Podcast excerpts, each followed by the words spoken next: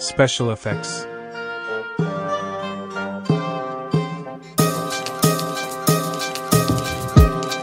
The clock on the opposite wall reads half past four. According to my calculations, Antonia should arrive any minute now. The script calls for no one on stage but the two protagonists, so I flushed the liver pills down the toilet and sent Teresa to the pharmacy to buy them again. I am alone in the house. I hear the handle of the front door creak. I sit on the bed, leaning back against the pillow, breathe deeply and prepare myself for the main scene. I know it by heart, my spirits are high. I am ready. Action! She enters, greets me and sits on my bed with the naturalness of a consummate actress. She touches my forehead and sighs with relief. You no longer have a fever. Apparently not. Soon you will be able to go back to school. What joy! And you can even see your girlfriend again. Are you happy? I would kill myself for joy. What does that mean? That she's no longer my girlfriend. Why? I have problems with her. You will get over them, don't worry. All couples have problems sooner or later. Mine are serious problems. Did you really not ask yourself what was the cause of my illness? What should I have asked myself? It was hepatitis. She pretends to have forgotten Thucydides, or perhaps she has forgotten him for real. Bad business hanging up her hat. Her brain is regressing by the day. I sigh and point. Prophysis alethestate, Professor. That is the disease, not the cause of the disease. What does the cause matter? You are cured by now. I'm afraid there are some variables that you are missing. She tries to caress my face. You must try to get your strength back. You are still very pale. I stop her hand and rest it on the blanket. Antonia, excuse me, I already have a mother. You're right. I think you're a little sweaty. She touches me everywhere with the sensuality of a cephalopod. Forehead, hair, shoulders, arm, hand, shirt, shorts. She even pulls up my knickers. Leave it, they are okay. No, they aren't. They are soaked with sweat on the back, and then the fabric is a cotton blend. There is synthetic, it's not good against your skin. You know you're allergic. I'll get you the cotton boxers with the blue ducks. They should be in the second drawer. Shit, not like that, not like that. The scriptwriter should be fired on the spot. Fast forward. I change the subject completely, trying to move away from those embarrassing blue ducks she has meanwhile pulled out of the drawer and triumphantly shows me. Anyway, we keep meeting. Who? Michelle and I. Pull yourself up. Lift your pelvis. That's it. Good. You were saying? I said I keep seeing her. Oh, good. Then it's a passing crisis. No. The fact is that there are little things that we continue to do together. I can't blame you. She is very beautiful. Not those little things, Mommy. Yes, it does not matter. Whatever it is, it will pass. It's okay, you're just a little tired. My assault is about to bounce back against her rubber wall, but this time I won't be caught unprepared. There's no blue duck to hold me back. I free myself from her maternal tentacles, reach for the stereo and put on an old vinyl with a white cover.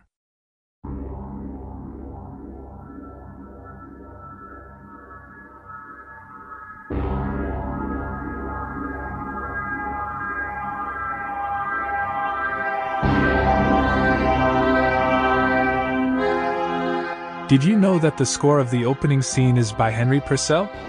Music for the funeral of Queen Mary. Great film, the kind that makes cinema history. Fancy watching it one of these evenings? Like old times. Slow zoom, close up on my eyes, she stares at me interdicted. It is incredible the empathy I have with Antonia. With her, and only with her, I can communicate by subtext and allusion. It must be what they call elective affinity. The knowledge that I am succeeding in piercing her screen induces me to overdo it. My opinion on verbs has changed a bit, you know? I discovered that my favorite diathesis is the reflexive. The joke is objectively bad. The nervous tension is about to play a nasty trick on me. I can hardly restrain myself from bursting out laughing at the thought of the next, even stupider joke. Getting high isn't transitive middle, is it? Don't answer, it's a rhetorical question. She does not respond. She stares at me in alarm. You really don't want to understand, do you? I don't understand what I'm supposed to understand. Fine, you make me tell you clearly. I seek the right concentration for a formidable ace. I take her face in my hands and look at her with all the intensity of a sick person with Reese Meyer's eyes and a slight Venus squint. She instinctively tugs to free herself, but I hold her back and force her to look me in the eye as I utter these words.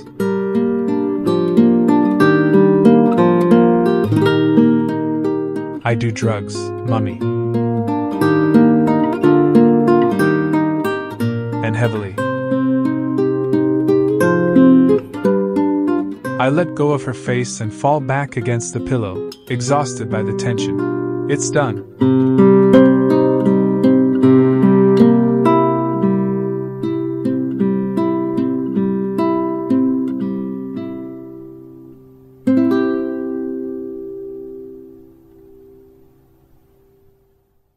My heart has slowed its beats, but the pulsations are so strong that I can almost feel the bed shake. Antonia bends over with a groan, her shoulders heaving in a gasp. Why did you tell me? What? Speak up, I can't hear you. I heard perfectly, but I like to make her repeat it. Why did you tell me? Sorry, what question would that be? Why did you tell me? She repeats for the third time, her voice cracked with despair. You knew you would make me feel terrible. I arch my eyebrows and respond coldly. So, because I knew I would make you feel terrible, I shouldn't have told you. No, you should not have told me. Indignation makes me sarcastic. Yes, I think I understand your point of view. It was better to carry on as if nothing had happened. One day you would have found me dead with a needle in my vein and given me a nice funeral. A couple of tears, maybe a month of mourning, and then off to your bright future as an upper-class bourgeois. Isn't that right, Mommy?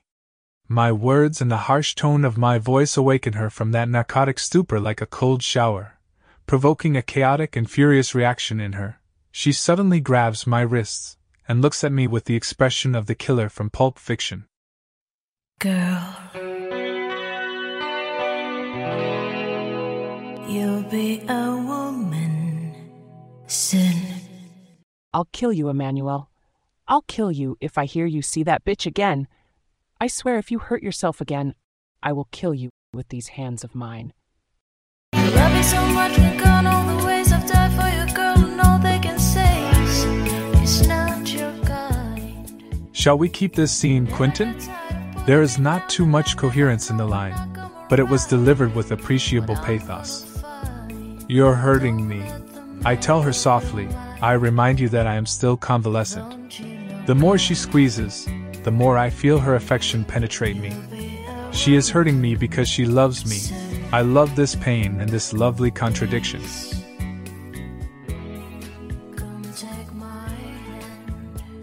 She lets go and looks at me panting. I will have a bruise, I tell her calmly, smiling and massaging my wrists. I'm so sorry, she says, bewildered. A tremendous tenderness assails me, an irresistible urge to embrace her. But if I am to achieve my goal, I must continue to fiddle with the stunned mouse for a while longer.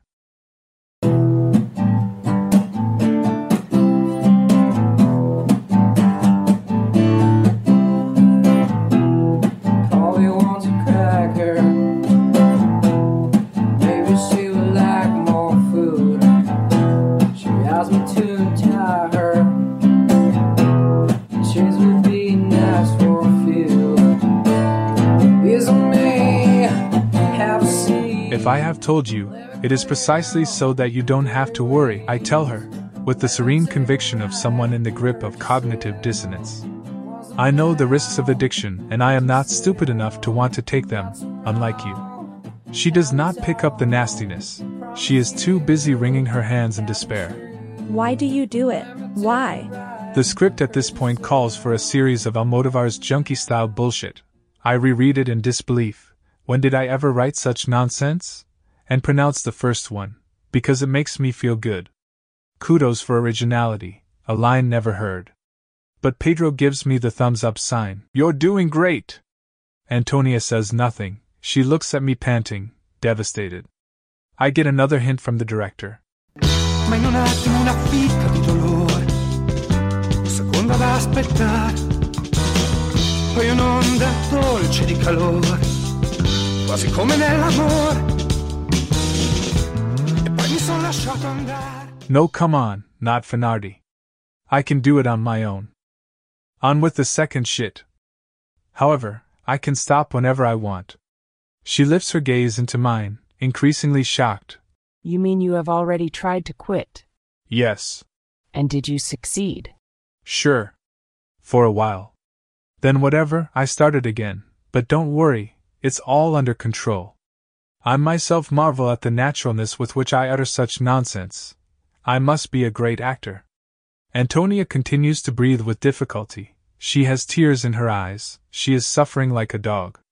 I am beginning to give in. It is costing me no small amount of effort to continue playing that hateful part. How many times has this happened? Match point. Ten, twenty, a hundred. I don't have a good memory for such things.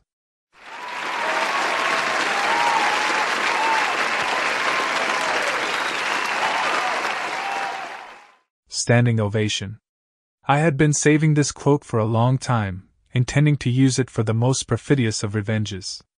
She catches it, but does not react to the provocation. Her eyes open wide into mine, full of terror. But now that's enough. Stop, break for lunch, turn off the spotlight and get out of the way. I can't take it anymore.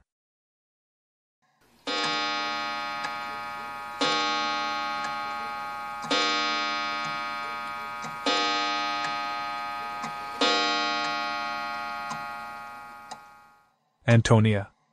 Yes? What time is it? Five o'clock. Why? Tea time with the Mad Hatter. Are you crazy? Just kidding, come on. Is this a time for joking? It's time to cut the crap, don't you think?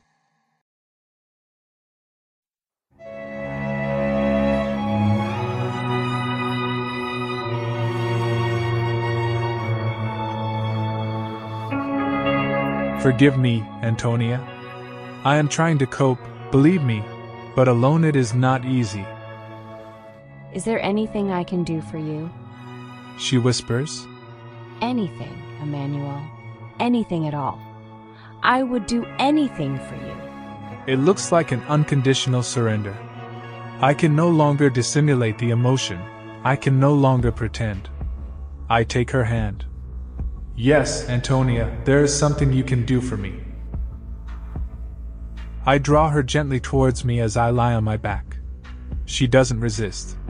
She thinks I want to have sex, but I want something else entirely. I want to laugh. I have a tremendous urge to be a child again. I hold her in my arms, then suddenly I roll her over, tickle her under the armpits and nibble on her neck and shoulders. She laughs through her tears. For a while we roll around on the bed like two cats fighting for fun, then I make a kind of blanket hut, and we hide under it. We look at each other panting, exhausted, smiling. I caress her face and kiss her on the mouth. The words break the banks like a torrent in flood. They flow out of me uncontrollably. I want you, Antonia, I want you. I don't want sex, I want you, I want you. She submerges me in a sea of repressed tenderness of which I feel only my floating on the surface and a few phrases among the many she whispers in my ear. Please don't do it again. If anything happens to you, I'll die, Emmanuel, I'll die. I'll do anything for you, I'll do anything you want. But don't do it again. Promise me. Swear it to me. She keeps thinking that I want to make love. Her fingers are trembling as she tries in vain to unbutton her jumper. I don't know how to tell her that it's not about that. But she's craving for it, and I'm afraid of offending her with a refusal. So I help her and try to humor her. But I soon realize that something is wrong. I struggle a lot. The feeling doesn't grow. The desire doesn't find an outlet. I realize that without the drugs I don't feel anything anymore. I have become practically impotent. Despondent, I give up and tell her that I can't do it. But she encourages me and comes on top of me. Yes, you can. Don't worry. You just have to take it easy. I relax and let myself be lulled by the slowly rising tide. Finally, after what seems like an interminable amount of time, I feel something like the echo of an orgasm, so distant as to be almost inaudible. I try to pretend it is something more intense, but she immediately notices and bursts into tears. I don't know whether out of emotion or joy or because she realizes she has made love to a corpse. But that's not important. Nothing is important now, except that we are together again, and we are floating embraced in the surf. She makes prenatal sounds. I repeat her, I love you. I didn't think I had missed those two words so much. Suddenly she whispers in my ear, I love you too, Emmanuel. I love you with all my being. I already knew it. I had always known it. But hearing her say it gives me an inexpressible emotion. It takes my breath away. I close my eyes and cradle her gently on my chest, while my heart, after a hesitation of a few seconds, starts beating again with heavy thuds.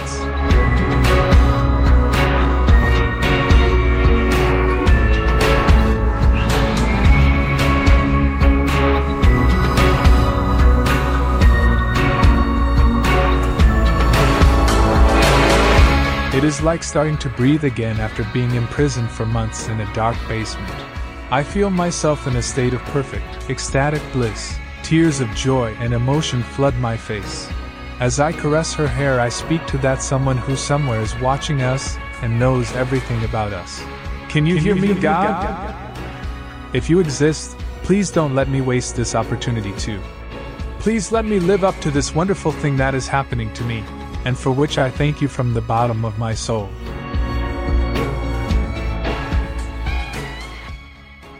We completely lose track of time.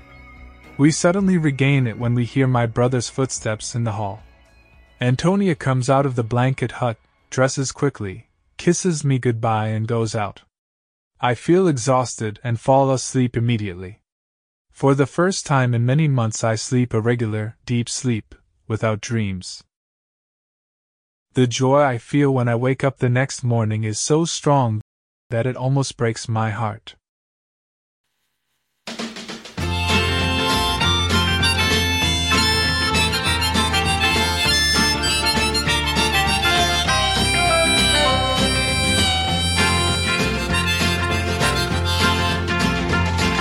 The guilty undertaker sighs, the lonesome orphan band that cries, the silver saxophones say I should with tears you.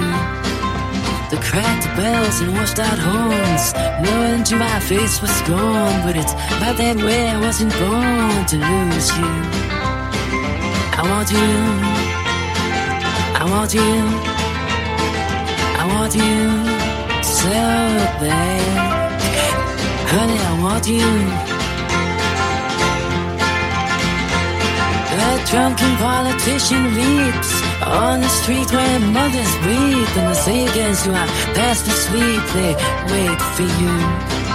And I wait for them to interrupt me drinking from my broken cup and ask me to open up the gate for you. I want you, I want you, yes I want you so bad. Honey, I want you. All my fathers, they've gone down. True love, they'd be without it. And all their daughters put me down, 'cause I don't think about it. Well, I turn to the Queen of Spades and talk with my chambermaid. She knows it, she's not afraid to look at it. Her cheers good to me, and there's nothing she doesn't see. She knows where I'd like to be, but it doesn't matter. I want you, I want you, yes I want you so bad. Honey, I want you. By your dancing child with his Chinese suit, he spoke to me, I took his flute. No, I wasn't that cute to him, was I? But I did it because you lied, and because he took you for a ride, and because time is on his side, and because I want you. I want you, yes I want you so bad. Hey, I want you.